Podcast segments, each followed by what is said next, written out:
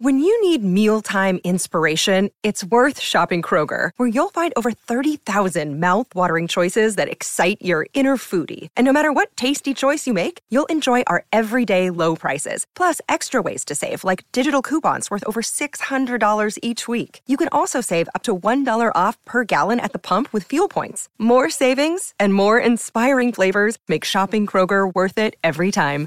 Kroger, fresh for everyone. Fuel restrictions apply. 630 CHED Inside Sports with Reed Wilkins. Weekdays at 6 on 630 CHED.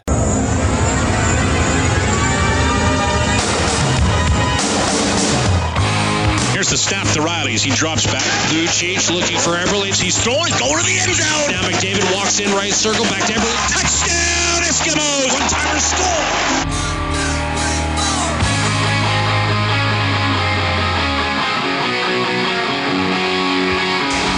Edmonton's home for breaking news on your favorite teams. This is Inside Sports with Reed Wilkins on the voice of your Edmonton Oilers and Eskimos. 630 CHED. All right, so here are the trades today. Ottawa gets Alex Burrows from Vancouver. He turns 36 in April. Had to waive a no trade clause. There are reports he'll sign a two year extension with the Senators as early as tomorrow. Vancouver gets prospect Jonathan Dahlen. He was taken in the second round, 42nd overall in 2016. Toronto gets a guy who I think would have looked great on the Oilers. Brian Boyle goes to the Maple Leafs. They give up uh, Byron Froese and a second round pick. Montreal gets defenseman Jordie Benn from the Dallas Stars for Greg Pateryn and a fourth round pick. The Habs in action tonight, trailing the Devils 1 0 early in the second period. The Senators a 1 0 lead on the Lightning. That's with six minutes left in the first. The Kings and the Wild still to face off tonight, actually just getting underway. Zach Parise and Jason Pominville out for that game with the Kings because of the mumps. It hit uh, mumps hit Vancouver, now hitting the Minnesota Wild. So that's another story that we'll be watching. Thanks for tuning in tonight. Inside Sports on 6:30. Ched. I'm Best Actor winner Reed Wilkins. The Oilers will play St. Louis tomorrow, 4:30 face-off show here on 6:30 Ched. The game will start at 6 and I'm pleased to be joined by Edmonton Oilers assistant coach Jim Johnson. Jim, welcome to the show. How are you doing? I'm doing good, Reed. How are you? I'm doing great. It's awesome to have you on the show. Now, I wasn't sure. Do you prefer to be introduced as Edmonton Oilers assistant coach or Rob Brown's former teammate? Either one. Robbie was a. I tell you what, Robbie was a great uh, teammate, and uh, loved playing with him when we played together in Pittsburgh. Well, in 88-89, you guys combined to score 51 goals for the Pittsburgh Penguins, right? Yeah, yeah, that might that might be true. and Rob probably had um, the majority of them. He had 49. Do you, do you remember anything about that season about him uh, about him heating up? Because I mean, he don't he did oh, yeah. 24 the year before. What he was playing with Mario. I guess I got him going, or did he get Mario going? Well, I don't know, but anybody they put on Mario's wing, uh, it, it's it's a lot like Connor McDavid uh, anybody they put there. Nothing against Robbie. Robbie had a, unbelievable uh, hands in around the net, and uh, he, he knew where to go in the right areas. He's a very intelligent player. And when you put intelligent players with guys like Mario Lemieux and Connor McDavid, uh, they tend to shine. And Robbie had a great year. He got on a roll and scored a lot of big goals for us that year, uh, uh, playing on Mario's wing. You know, it, it's interesting because you and Rob both got traded in the same season, and, and, Rob always jokes, "Yeah, thanks guys for trading me the year you're going to win the Stanley Cup." And I guess you you were kind of in that same boat, but. Uh, even though you didn't get to enjoy the, the championships with the Penguins, and you'd been there for, for several years before that, was there a sense for you that it was coming and maybe Mario and some of the other leader, leaders were maturing, or what was it like kind of being a Penguin at that time and seeing them become a better team? Well, you know, it was it was a shock to me, um, and uh, it was something I know talking to our management team and our coaching staff that they didn't want to do, but they weren't going to make the deal without acquiring me in Minnesota. And uh, in that year, we ended up playing Minnesota. I went to a, from the best team in the league, the Pittsburgh Penguins, to the last place team, the Minnesota North Stars. And uh, what was it, what was fun about that for me was the fact that I was from Minnesota. Uh, I knew I was leaving a great team in a great situation. I'd been there uh, six seasons. I played over 400 games in uh, in Pittsburgh for the Penguins. Uh, it wasn't something I was looking forward to. I wasn't expecting it. It came out of the blue, but it was a deal that Bobby Clarke would not make unless he acquired me in the deal. Uh, going back to Minnesota, uh, playing in front of family and friends. We took that team in Minnesota that year after I was traded. I believe it was right around December the 11th. Um, we from January, I believe it was like January 1st or 6th or 7th, one of those dates. On the rest of the season, the Minnesota North Stars had the best season, best record in the National Hockey League. We ended up making the playoffs from a last place team. We uh, and made it all the way to the Stanley Cup Finals to face the Pittsburgh Penguins that year in the Stanley Cup Finals, which we eventually lost in six games to Mario and uh, and the great Penguin team. Yeah, well, beat the Oilers in the uh, conference final on the way to the Cup final that year too. Yeah, I remember that series very well. Jim Johnson, Oilers. Yeah, we did it. Yeah, sorry, go ahead.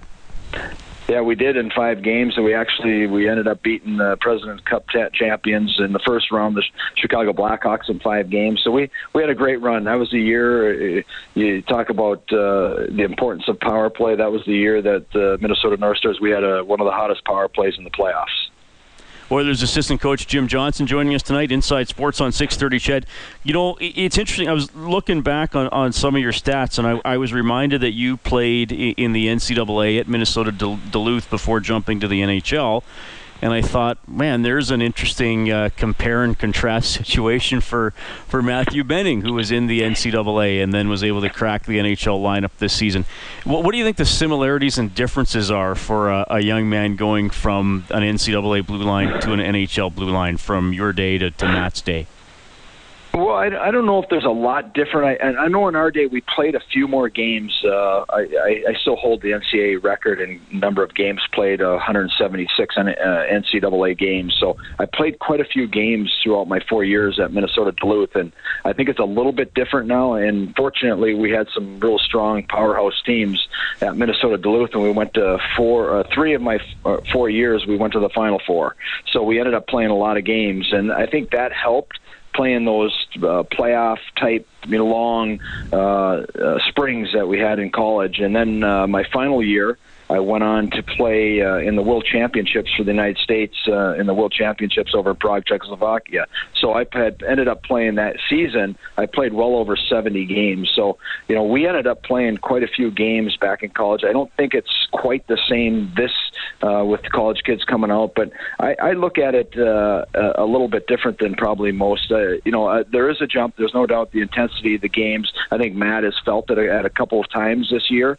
but he is uh, he's been a real uh, standout player for us, a real surprise on our blue line. He's really played, I thought, real steady throughout almost the whole year. So um, he's been a bright spot for us. So I, I don't know that there's a lot. There's a lot more training and developing for those type of players. So I think their bodies are are are built better to withstand the rigors of the National Hockey League schedule, and it's just getting the pace of the games. And I think once we get through this here road trip, I think uh, the excitement of of playing every night for a meaningful game is going to be really important. I, I, I found that myself um, as you come down the stretch here for a college player, but it's uh, I, I think there's a lot of preparation that goes into it for these college players. Um, physically, they're they're prepared. I think it's the mental grind sometimes of the season that catches up with him at times, and uh, we haven't seen a lot of that from Matt. So he's had a real solid year for us. Yeah, been very good for sure. Hey, Jim, you got Darnell Nurse back last night, and, and you know tough for him to miss the whole middle gap of the season there, 37 games with the ankle injury. You know, what does his reinsertion into the lineup mean, and, and just how do you think he looked in his in his first game uh, back last night? Obviously, a bit of a, a, wild game in Nashville with with all the goals, but how do you see Darnell uh, helping here down the stretch? Well, I, I see. Uh, yeah, obviously, uh, we lost a big player. He was actually playing extremely well when he went out with an injury, and uh, it's tough for any player to miss any long periods of time and come back to the National Hockey League. But to do that during this course of the the time of the year and coming back at this time of the year when the games are so meaningful is very difficult for players. I thought Darnell handled it quite well. Uh, played, I thought hard. He uh, he jumped up in the play a couple times. Um, you know, I, I thought for the games that he he missed. He worked extremely hard in the weight room, uh, in his rehab, recovery, and off ice training, and getting back to playing. This kid's got a work ethic that's uh, second to none, and I think that's part of the reason why he came back pretty seamlessly, as far as I was concerned, for a guy that missed that amount of time. Uh, but what I see him bringing back to our blue line is a strong, you know, a physical net presence, a guy that can he can lug the puck. He was skating extremely well. He added a fourth man in the attack a number of times by jumping up in the play. Um, a guy that just brings a good presence to the blue line. I think his shot has improved as he's gotten stronger through these three months of rehab. And uh, you know, I think he would like one play back last night, but you know that's part of the rust that's coming off his game. And I, uh, for the amount of time he missed, I was pleased, and I expect him to even be better uh, here tomorrow in St. Louis. Well, and, and, I mean, last night you scratched uh, Davidson and Gryba, who who had been doing fine on the back end. I thought is is this? I mean, I mean, I know last year Schultz got traded, Klefbom was out. Um, you wound up claiming a couple guys off waivers and, and, bringing a couple guys up from the farm who were playing significant minutes.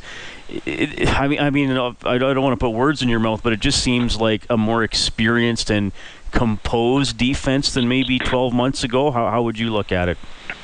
Well, I, I tend to agree. I mean, we got more numbers back there. I mean, it's it, it, it's tough when you sit out Davidson and Gryba, uh, but when you've got uh, you got Larsson coming back, you've got Darnell coming back that need to get games. You know, we're gonna we're gonna need all these guys, especially uh, as we're looking at uh, you know the final stretch of the season here. It's a time that you really utilize your depth and your defense in your organization. I think uh, Peter's done a real good job of adding depth to our defense.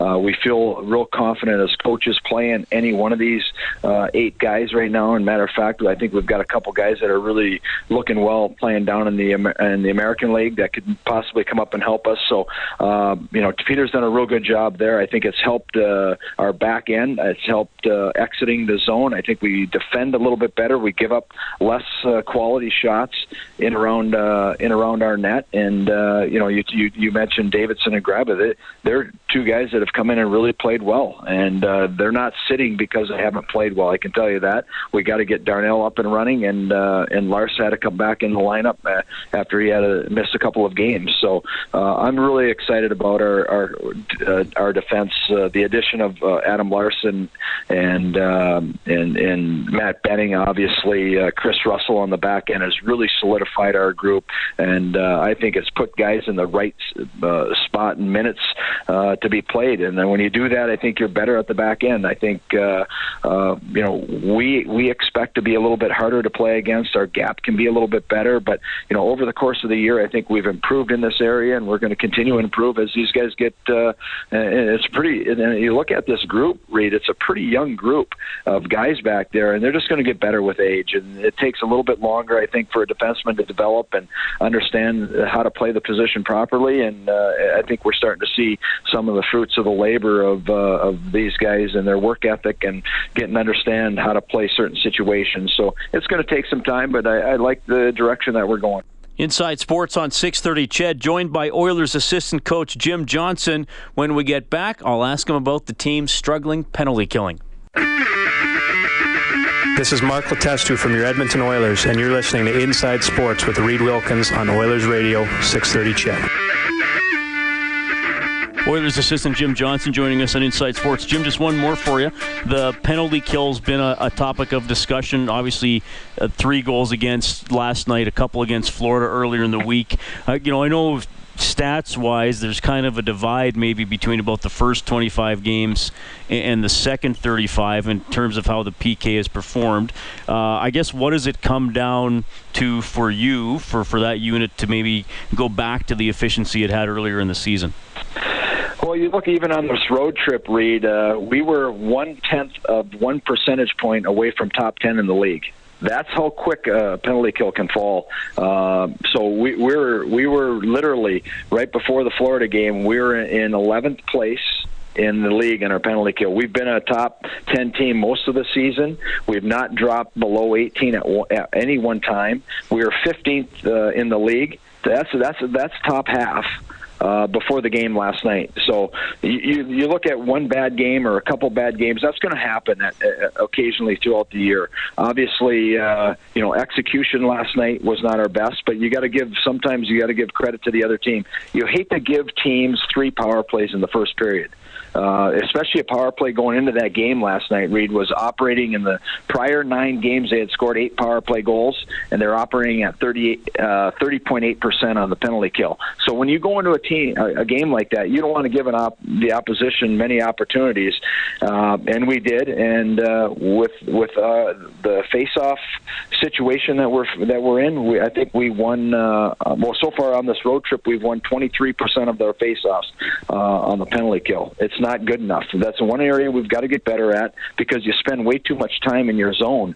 Uh, and and it wasn't like we we didn't know what they're doing. Uh, was uh, the night before against uh, probably one of the best uh, half wall up and over one time teams in the league, the Washington Capitals. We we shut out their two kills uh, where they didn't get a goal. So and the first one comes on an up and over one timer and it goes off our defenseman. That happens, you know. That's just one of those things that you're in the right area. We're we're in the right spot. You're executing what the plan is, and it goes off a, a defenseman and goes in. That's the, that stuff happens. And on a on the second goal last night, there's a face-off loss. We pressure up. We fall down on the pressure up. Our rotation's already set, and we're a little bit late on our rotation. A pass across, and we don't recover to the net quick enough, and it's in in in the back back of the net. And then on the third one, it was a it was a half wall pressure where we got out battled, and uh, we allowed it to the top. They got down, we got beat to the net. So those are those. That's just execution of individual players that uh, that can be corrected very easily. I'm not worried one bit about uh, where we are where we're at in the kill, uh, and pretty much all season long we've been one of the top killer killing uh, units in the league, and our guys can get the job done. They just um, uh, in the last couple of games, they've uh, ran into number one, uh, pretty good face-off uh, teams and pretty good power play teams. That if you make a mistake, they're going to put it in the back of your net. So we get back on the horse tomorrow in St. Louis. I don't expect that uh, it will have any lingering effects. We've done a real good job. We've limited uh, on this road trip. We've limited the opposition in 13 power plays. They've got they generated 15 shots, Reed, and uh, that's that's what, like 1.12 shots per game and that's way below our season average. So one of the areas that we I, I know we need to get better with is making sure that we're in the lane, win our faceoffs, get the puck up ice, and get our pressure um, rim and chase and pressure game going. And I think we do that. We'll, get back to our uh, the way we do. But it's unfortunate that these guys have worked so hard all season long and and been in the top group, and they've now they've dropped just due to two games and a, a few lack of execution, and you're you're battling at the bottom third rather than where we should be at the top third, where we've been all, almost all season long. So yeah. it'll it'll we'll, we'll we'll figure it out and take care of itself. Jim, appreciate that perspective for sure. Hey, thanks so much for your time. All the best against the Blues tomorrow, and uh, we'll see you at the rink when you guys get ready for the eight-game homestand. All right, Ray. Thanks, man. Thanks for having me. Yeah, for sure. Appreciate the time. Jim Johnson, very uh, generous with his time and his comments during that interview. Assistant coach for the Edmonton Oilers. It was an off day for the players today, not for the coaches. Uh, they were breaking down film and doing all that kind of fun stuff. So he doesn't seem too concerned about the penalty killing, which has dropped to 23rd in the NHL. You all know the stats. It's allowed five goals in its last uh, three games, including three last night against the Predators. PK pretty much, uh, you know, costing the Oilers game game and one where they were able to score four. But uh, really says it comes down to execution, puck battles, making sure you're in the right spot. So those are all things to focus on when they play the Blues tomorrow. It's 627 Inside Sports on 630 Ched. We got Jim on the open line, 780-496-0063. I hadn't even given out the number yet. Jim, you are so anxious to call. What's going on? Well, I'm on speed dial. What, what can I say? nice. uh, Reed, I got a, a couple thoughts. If okay. we don't make some sort of major trade, uh, what I would like to see us do is is uh, to leave two, at least these two players unprotected, and see if uh, Vegas will pick them up, and maybe they will, maybe they won't. And that's uh, RNH and and Eberle. And the reason I say that is uh, that's twelve million dollars. If the Oilers were to lose one or two, we'd be saving six million or maybe twelve million to really make a dent in going after some of these players that are free agents that we might want to go after. Would you think? Uh, do you think uh, Vegas would take them? Uh, they might. They probably would. I would think because I don't think there's going to be a lot out there for Vegas. I, I just don't think those are the types of players you leave unprotected, Jim. I, I mean, uh, I, I, mean, here's the thing: the, the, Oilers have invested time and money in those guys. I, I don't think they would want to risk losing them for nothing. I, I think by the start of next season, one of those players won't be an Oiler, and I think the trade will happen in the summer. I go back and forth on who I think it'll be. I, I just don't think that they, they let one of those guys dangle. I, I, I just I, I just don't think they'd get. I mean, maybe it's going to be a trade that.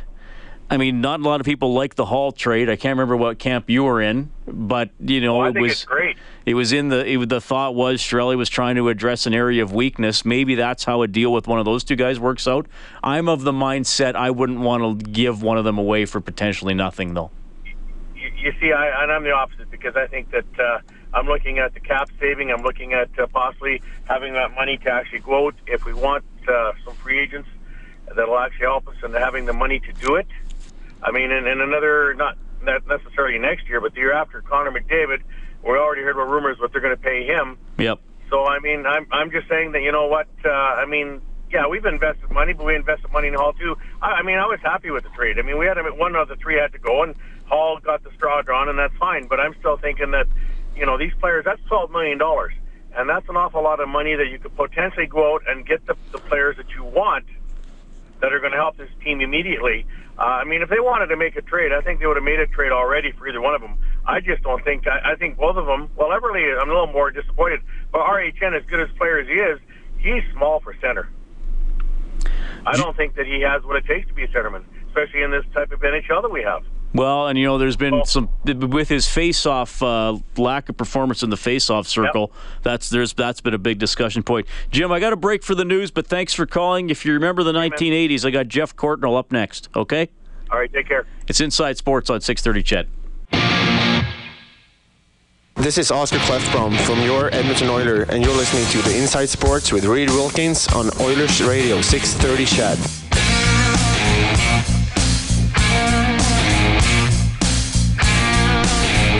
CHED. really appreciate you tuning in tonight. Just a couple of text messages here before we get to our next guest. We had Oilers assistant coach Jim Johnson on in the first half of the show. The Big L says, Hey, Reed, like that interview with Johnson. The team is obviously developing, even with the inconsistencies. As he mentioned, the league is tight in almost every category, so we shouldn't dwell on specific stats. These positions can change from game to game.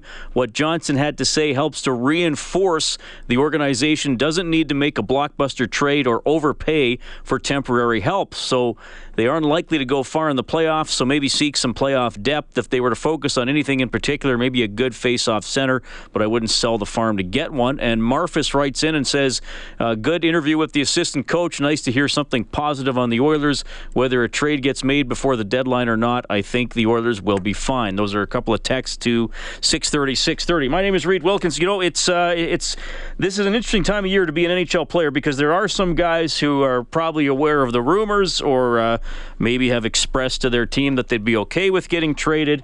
And, you know, there are those one or two guys out there who, about, what, three and a half months from now, you're going to look at and say, that was the guy. That was the guy that got traded at the deadline and he helped this team win the Stanley Cup. One of those guys in 1988, helping the Edmonton Oilers win the Stanley Cup that year, was Geoff Courtnall. And Geoff joins me now. Geoff, you're on with Reed. How are you doing, sir?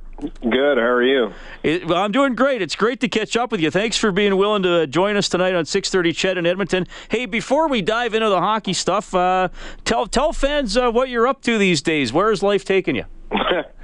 Well, I'm living back in Victoria. I moved back here about a year ago. I own a lot of real estate here in Victoria, so I've and on Vancouver Island. But I moved to Vancouver for the last four years. I uh, have a mining company, uh, gold mining company in Peru. So I've been doing that for about five years, and uh, I'm busy. Geoff, I have interviewed a lot of current and former athletes, and I have never had one tell me they have uh, owned a gold mine. How how in the world do you get into that? well, actually, during the Olympics, um, I met two guys from Peru who owned uh, Geodrill, which is the largest drilling company in South America.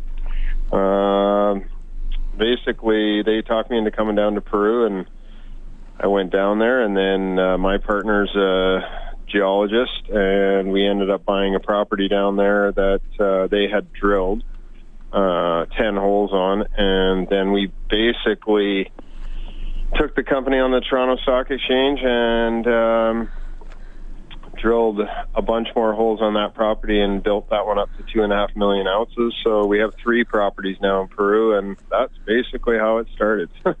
that's a, that's amazing, man. I'm, I'm, glad you shared that. I, I, want to ask you too because uh, one thing I always find interesting about interviewing guys who were pros is that transition. So, and some guys will say, "Hey, I struggled with it. I didn't know what I was going to do."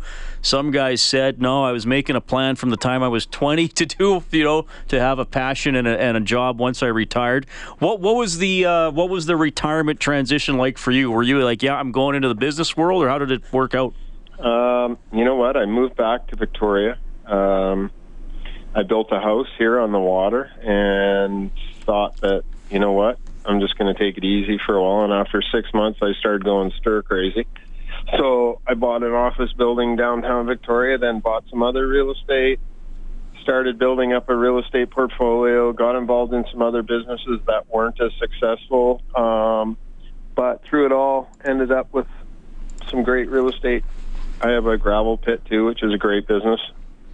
Uh, ended up with some great real estate assets and, uh, you know, I think the the biggest problem and for anybody is you're you're so used to from 17 years old, same routine, hanging out with all the guys. It's like basically being with 20 of your best friends for for me it was 17 years and three years a junior. So it's pretty hard to get used to not having that. And uh, then you know I think. Uh, it's it's it's it's a struggle too. I think that uh, you know I'm seven years sober now, and that also, you know, when you're playing the game and you you have a few beers here and there, and uh, you're skating, working out every day, so you burn it off. But then when your career's over and you continue to do it more and more, it can become a bit of a problem.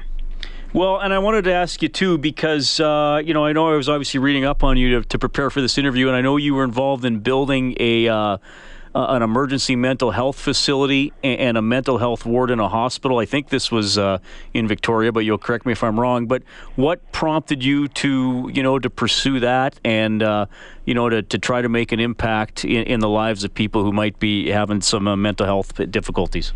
Yeah, so Russ and I have always done a lot of charity work, and we did the we raised all the money for Canuck Place, which is a um, a hospice for terminally ill children in Vancouver with a fishing derby that we had three years in a row while we played for the Canucks, or well, I did, and Russ played there one year. But then when we retired and I moved back to Victoria, and then Russ moved to Victoria for I think in 2002. Um, basically, we started to talk to a lot of people around town about doing a golf tournament for something or a great cause, and there was a real need here for um, our mental health, basically what's happened here is we've got a lot of people from, obviously the weather's, you know, a lot warmer here in the winter, so we've got a lot of people living on the street that are from east, I think, you know, all the way to Manitoba, Alberta, Saskatchewan, Manitoba, who move here and, and unfortunately have mental health issues, which leads to addiction and self-medication. And so my dad committed suicide when I was 15 years old. So, you know, Russ and I were approached about doing uh, building a uh, center. So we had a golf tournament for three years and raised roughly about 3.5 million uh, to build the Archie Courtnall Center, which is for emergency care. So if people are in trouble, they're rushed there from uh, whatever the issue is. Usually, uh, it, it ranges from everything but pay, basically people who are suicidal or um, you know problems with drugs and and uh, different things that are going on in their lives. Basically, a breakdown. So. Uh, the Archie Courtnall Center stabilizes them, and then we raised a bunch of money for a new mental health ward, which can handle up to about 32 patients at a time. So basically, now here in Victoria, it's great, but but to be honest with you, um, we could have one in every one of our communities here.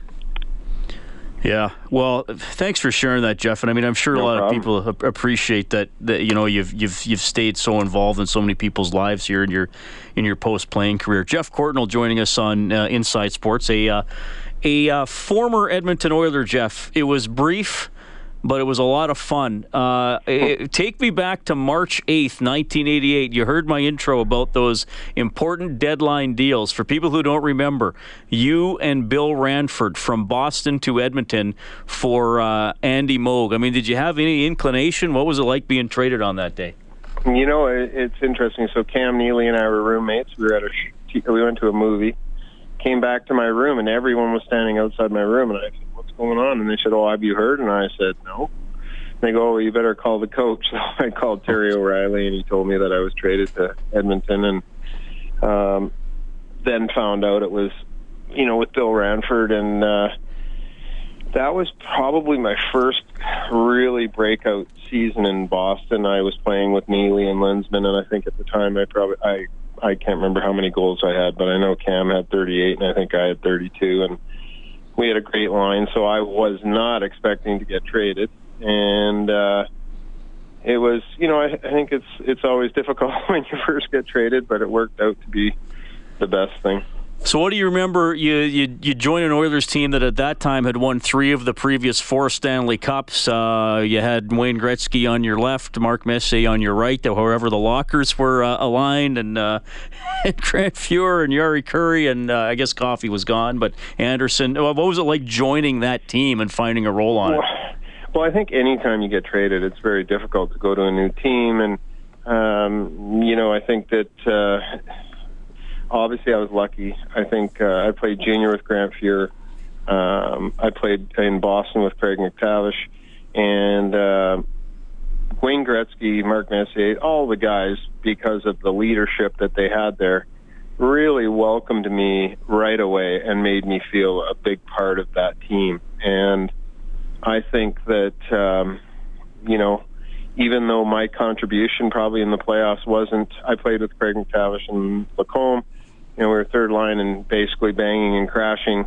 It wasn't what I normally was doing. I wasn't really out there to score goals because, but at the same time, it takes 20 different players to win a championship. And I think in Edmonton, uh, that was something that they definitely had there. Was it weird playing the Bruins in the final? Yeah. yeah, that was definitely weird. And I think that, um, you know, it was it was, it felt great to beat them the way we did. I think uh, you know my my transition there was interesting because I'm I'm a pretty fit guy, and I remember my first two practices. I could not believe how fast they practiced and the tempo that they practiced at, and just how out of shape I felt trying to keep up to those guys. Which basically, you know, after a week, you you you got it but I think that um, it was it was amazing to play with that group of players and and a lot of fun to beat Boston in the final. Uh, so, I mean, but I, I mentioned it, it, wasn't a long time uh, with the Edmonton Oilers, and you know what, Geoff? The beauty of the internet these days is message boards and blogs, and I found blogs of people complaining about the trade. That's this was almost thirty years ago. Mm-hmm. Uh, you were traded away for Greg Adams uh, in in July, and there's still Oilers fans saying that uh, they, they don't like that trade. Um, I, I, I don't remember this. I was a teen at the time, but I don't remember yeah. the circumstances. Did you want to go, or did that was that a surprise too, or what happened? So I'll take you through it, but basically, I was making 110,000 US at the time. Oilers had to offer me a 15% raise, which was 125 or 130,000 US. They didn't make that qualifying offer, so I became a free agent. This was the big argument that happened. I signed with the New York Rangers.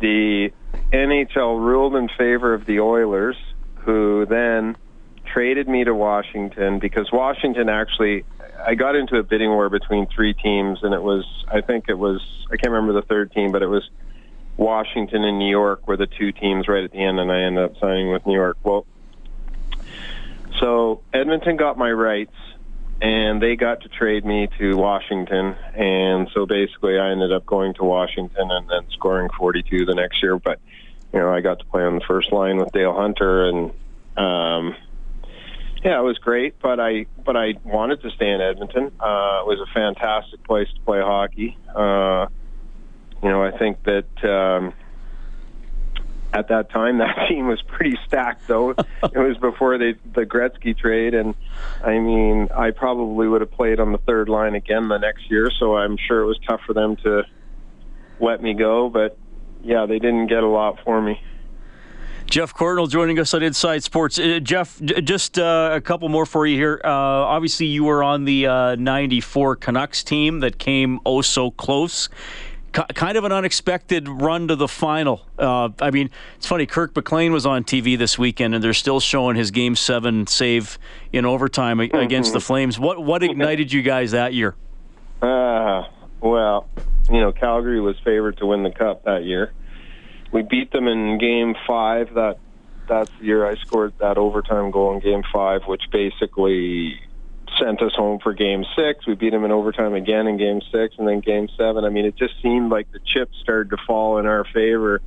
And as we, every game we won, we gained confidence. And that was a team that basically, uh, we were underachievers all season, uh, but we had a lot of great pieces. And it just came together at the right time. And Geoff, last one. How interested are you in today's NHL? Do you still follow the game, or uh, has your interest waned a little bit? Where are you at? Uh, yeah, my interest has waned a bit. I think. I mean, I love hockey. I love. I just don't get a chance to watch it as much. Um, you know, it's frustrating to watch now. I think that. Uh, well, teams like Edmonton are fun to watch because they've got great skill and it's exciting. Um, but I, I, I feel that uh, the game, you know, getting a point for a tie has really affected the way teams play now. So I think that the there, just seems like there's no physical intensity in the last 10 minutes of the third period where yeah teams are trying to score but teams are sitting back trying to protect the one goal lead and without fail which frustrates me is they pull the goalie tie the game up go into overtime so I think that if that if the if the rule wasn't there where they get a point for a tie automatically, um, I think teams would play harder, and I think because you know what, I love watching playoff hockey. I don't miss many playoff games. I love it. It's a, it's intense. It's a different game. It's like uh, you know exciting to watch, and I just think that uh, uh, I haven't watched a lot of the Canucks games this year. I think I actually have only seen. I haven't been to a live game, and I've only seen one game this year. Yeah, well, and they made the trade today with uh, with Alex Burrows going to Ottawa. Geoff, it was great to catch up with you. Really appreciate uh, your insight and some of your memories, and it's it's so interesting where you, where your life has taken you here. I hope we can do this again sometime. Thank you so much for joining yeah, us on Six Thirty. Thank you, and thanks again to the fans in Edmonton because they were great to me while I was there. Right on. See you, Geoff. Okay, bye. Geoff Courtnall checking in tonight on Inside Sports, 1988 Stanley Cup champion. Man, really enjoyed that interview and one of those deadline deals. And uh, I, he elaborated on the story there. Was making 110,000 dollars. Was uh, looking for a little bit of a raise and wound up uh, getting traded to the Washington Capitals. The dollar numbers certainly have changed haven't they? You can text 630 630. The phone number 780 496 0063. I'll update your scores too when we get back. This is Matt Hendricks from your Edmonton Oilers, and you're listening to Inside Sports with Reid Wilkins on Oilers Radio, 630 CHED. Well, thanks to people texting in who uh, enjoyed the Geoff Courtnall interview. That, that, that, was a good one. Great to uh, catch up with him. Well, not catch up. I've never talked to him before. So there, so there you go. Uh, and as, as you guys all know, if uh, you get some random text to the old text line, uh, somebody has uh, written in who was the least deserving player to win the cup. Well, I know in this market, people are just going to start listing off members of the Calgary Flames. Uh, 780-496-0063. We got Brian on the line, and then we'll get Chris from Phoenix. Hey, Brian. Hey, Reid. How's it going tonight? Doing well. So, uh, are you? You're. It almost sounds like you're not expecting any trades happening by March 1st for the Oilers. I don't think they're going to do anything major. I I, I got to take Chiarelli at his word. I, I think he'll tinker. I, I think he'll. Uh, He'll try to add some depth. I mean, Hanzal or Boyle would have been great. They weren't going to p- pay the price that uh, Mini did for uh, for Hanzal, though. I mean, there could be, you know, a maroon like depth guy who maybe will come in and uh, hopefully take advantage of a of a chance. What about like Doan or Shattenkirk? Uh, Doan is interesting to me. I think Arizona's probably going to sell him off. The Oilers don't have a second round pick, which could be a bit of a uh, a hindrance because I don't think they want to give up the first round pick for an old rental player. Uh, think- I don't think the Oilers are getting Shattenkirk at this point. You don't think they've got a shot at him? Probably not.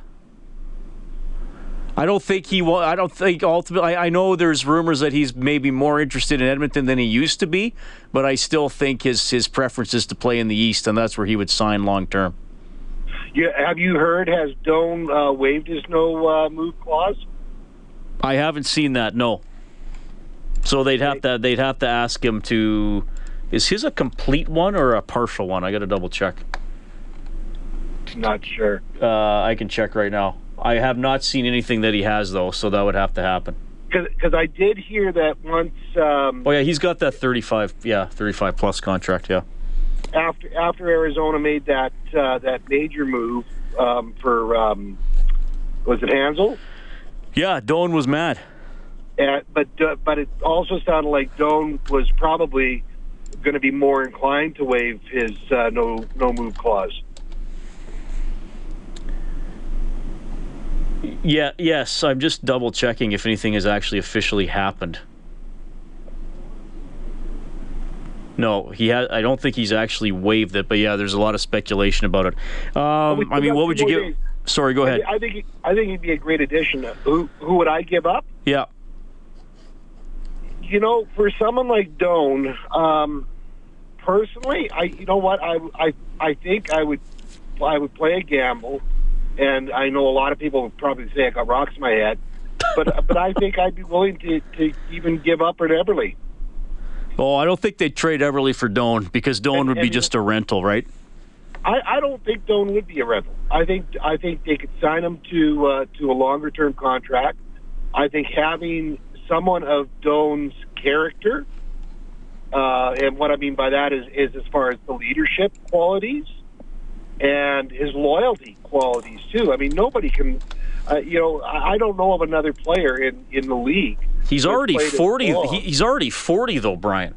I, I mean, he's got five goals in sixty-one games this season. I, I don't think they'd sign him long term. I, I couldn't see that happening. Like, he's going to be forty-one in October.